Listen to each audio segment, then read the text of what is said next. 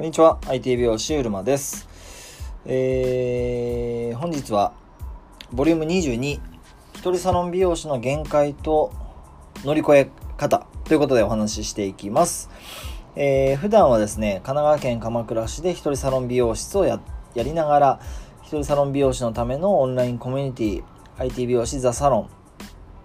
IT 美容師ラボザサロンというコミュニティを運営しております。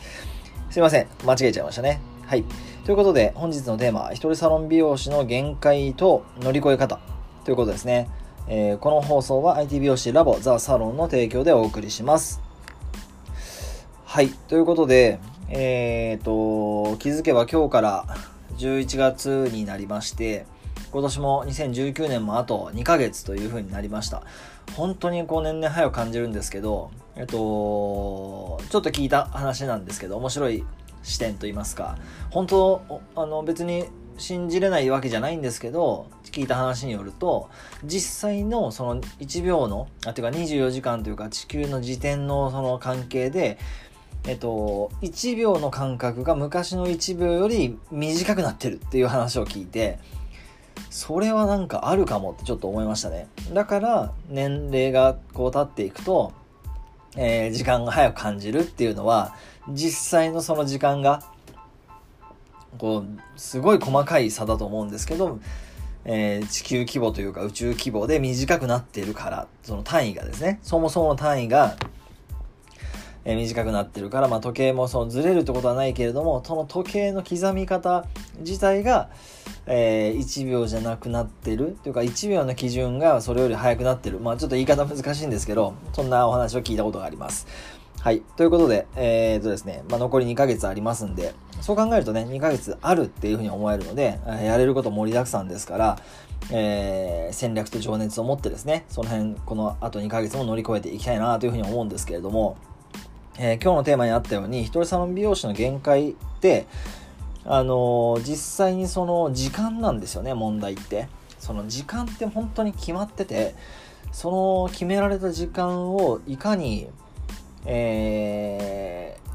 ー、多くするか、自分の使える時間をいかに多くするかっていうふうに考えると、えっ、ー、と、効率化させる必要が出てきたり、無駄を省く必要が出てきたりするんですけど、まあ、一人サロン美容師っていうのは、ある意味では、えっ、ー、と、お客様を全て自分がやりたい。今日も、そう、あの、話飛びながら言っちゃうんですけど、今日もお客様に、ウルマさんはなんで一人でやってるんですかって聞かれたんですね。もうそすごいシンプルで、えっと、全部自分でやりたいからっていうのと、あとは100歳までその祖父のように100まで現役をしたいから、まあ一人で現役をやりたいからなのかな。あの、いわゆる自分で最初から一人サロンでずっとやろうって思ってオープンしたんですよね。だから、今んとこその思いが続いてますなんていうふうに答えたんですけど、全部やりたいんですよね。だからそれって、えっ、と、美容師の働き方をより効率的にしようと思ったら、同じ時間に、1時間にお客様を何人やれるかということだと思うんで、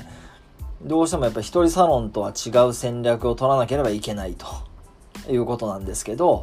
一人サロンが先に、えー、先なんですね。僕の場合、立てた旗としては一人でずっとやりたい。まあ今はですよ。途中で今後変わるかもしれない。あ、最近そう、そういう意味では最近スタッフを雇いましたんで、えっと、後で紹介しますけれども、あの、そういうふうに思ってるんですよね。なんで、えっ、とですね、あと、ちょっとお待ちくださいね。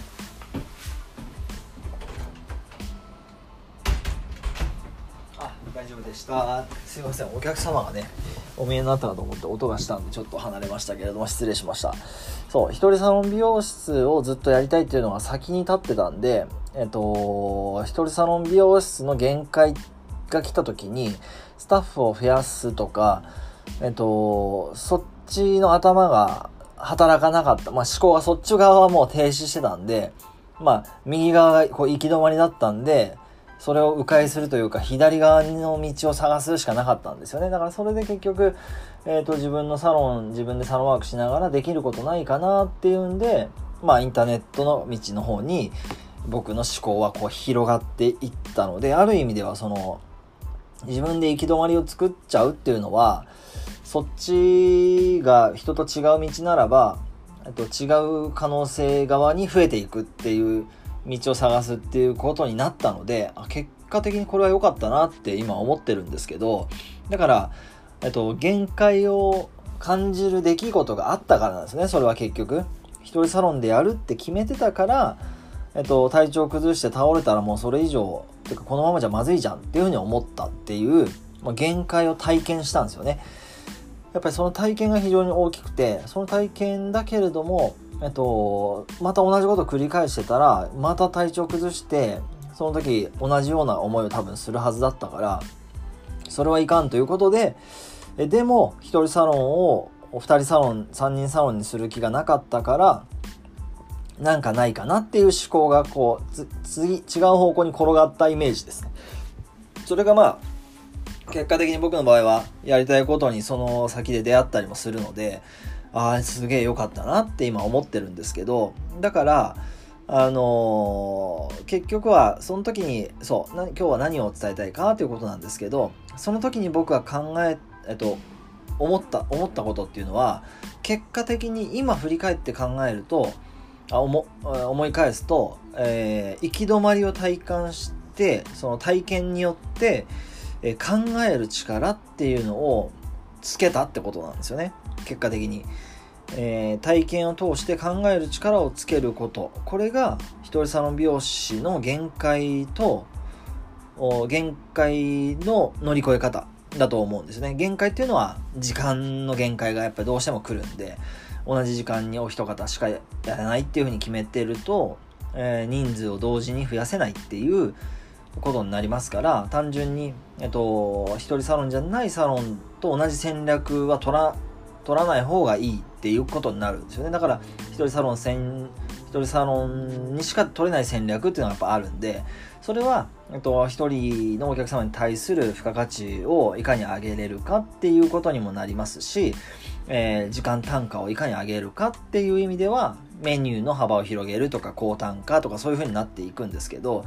えー、まあその限界、その一人サロンの時間の限界っていうのを感じた。で、それを乗り越えるために何を身につける必要があったかっていうと、えー、体験を通して考える力っていうのが必要だったと今は思いますね。当時は思わずにそのがむしゃらに行き止まりとは逆の方に行こうって言って、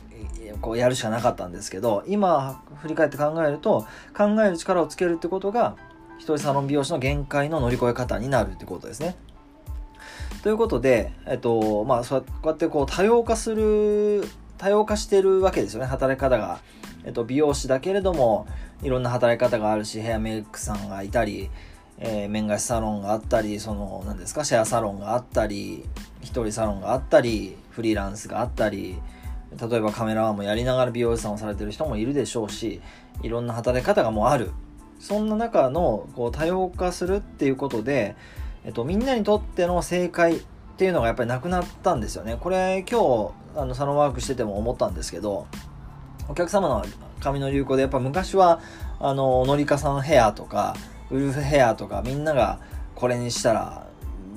みんなそれ、みんなこの前髪にしたら、みんなこの前髪みたいな流行ってやっぱりあ思いっきりあったんですけど、と僕が美容室に入った2000年頃にも当然そういう流行があったし、その昔であれば、ね、あの代表的なところで言えば、聖子ちゃんカットっていうんですか？あの、ディメンションさんがされた聖子ちゃんカットがあるわけですよね。ああれはもうみんながそれをやったわけで、だから一つの正解に、自分の髪質が青が青いが自分の髪質をひん曲げてでもその答えをコピーするっていうそれが一般論でもあったし、えー、それはこう生き方とか働き方にも同じことが言えると思うんですけどそうだった時代ですよね。昭和とか特に。でそこからま平成になってもそれが続いていくんだけれども美容師自体の働き方もえー、なんですかね。大型店に入るとか有名店に入るとかなんかそのそこが正しい。その一つの正解をみんながこう追い求めるみたいなことで競争率はやっぱ上がるはずなんでそういう時代を通って徐々にその多様化から個人に目が向いていったわけですよねだからえっ、ー、となんだろう一つの正解を追わない自分の正解でいいじゃんっていうか人と違っていいじゃんっていうことをみんな気づき始めて自分にしかできないことってなんだろうっていうことはそ、そもそも、うん、それの究極だと思うんですよ。一人サロンって。自分の自由にもうできるんでね。その考えた瞬間に行動に、そのタイムラグがほぼないんで、えっと、アイディアから行動の